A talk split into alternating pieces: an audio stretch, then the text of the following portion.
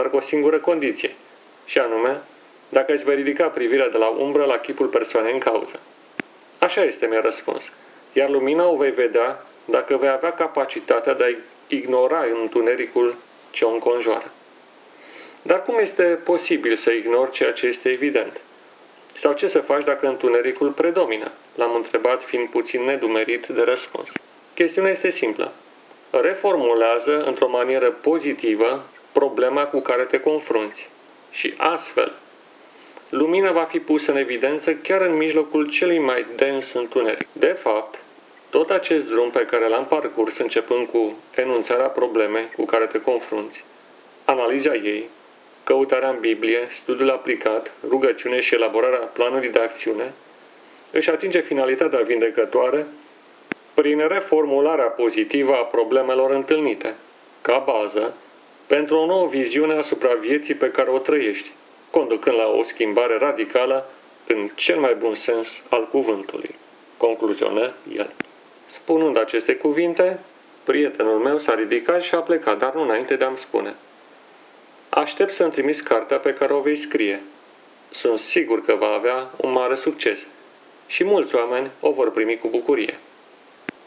Am rămas singur meditând la aceste cuvinte și deodată am înțeles că maladia cosmică de care suferim cu toții se manifestă prin această gândire cenușie, negativă, întunecată și creatoare de dezechilibre emoționale, aceasta din urmă fiind produsul nefast al primirii celor două.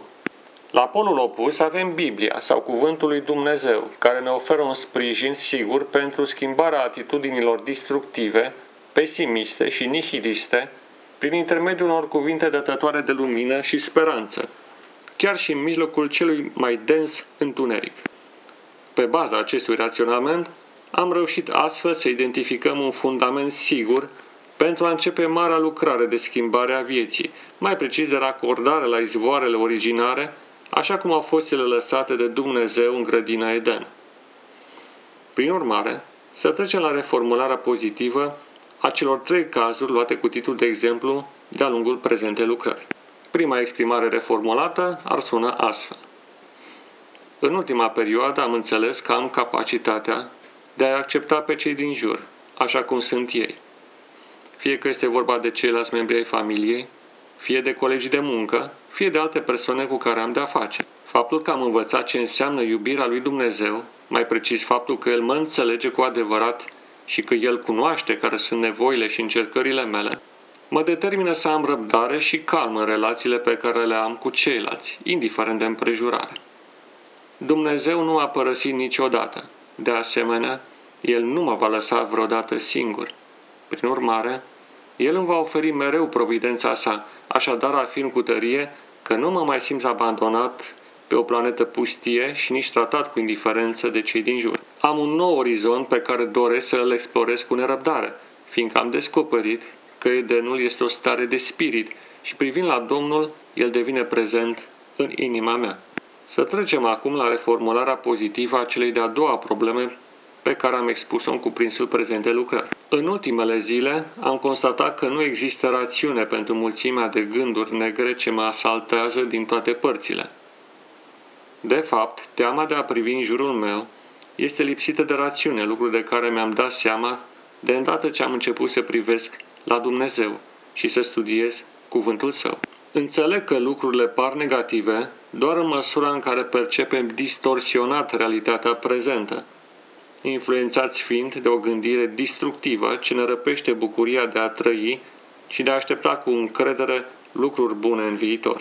Deja am început să nu mai simt nesiguranța cum mă împresoară la fiecare pas, fiindcă încrederea a luat locul deznădejdii. Veștile rele ce se succedau cu repeziciune până acolo încât le pierdeam șirul, au dispărut, ca și cum nu ar fi fost, rămânând în valea unei gândiri pe care am abandonat-o la poalele muntelui cunoașterii de Dumnezeu pe care am început să urc cu perseverență. Acum am speranță și încredere din belșug. Mă simt în siguranță, fiindcă Dumnezeu merge alături de mine și este prezent la fiecare pas.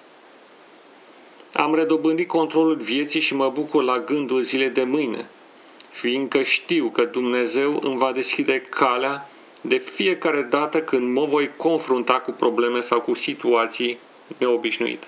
Iar acum să trecem la reformularea pozitivă a celei de-a treia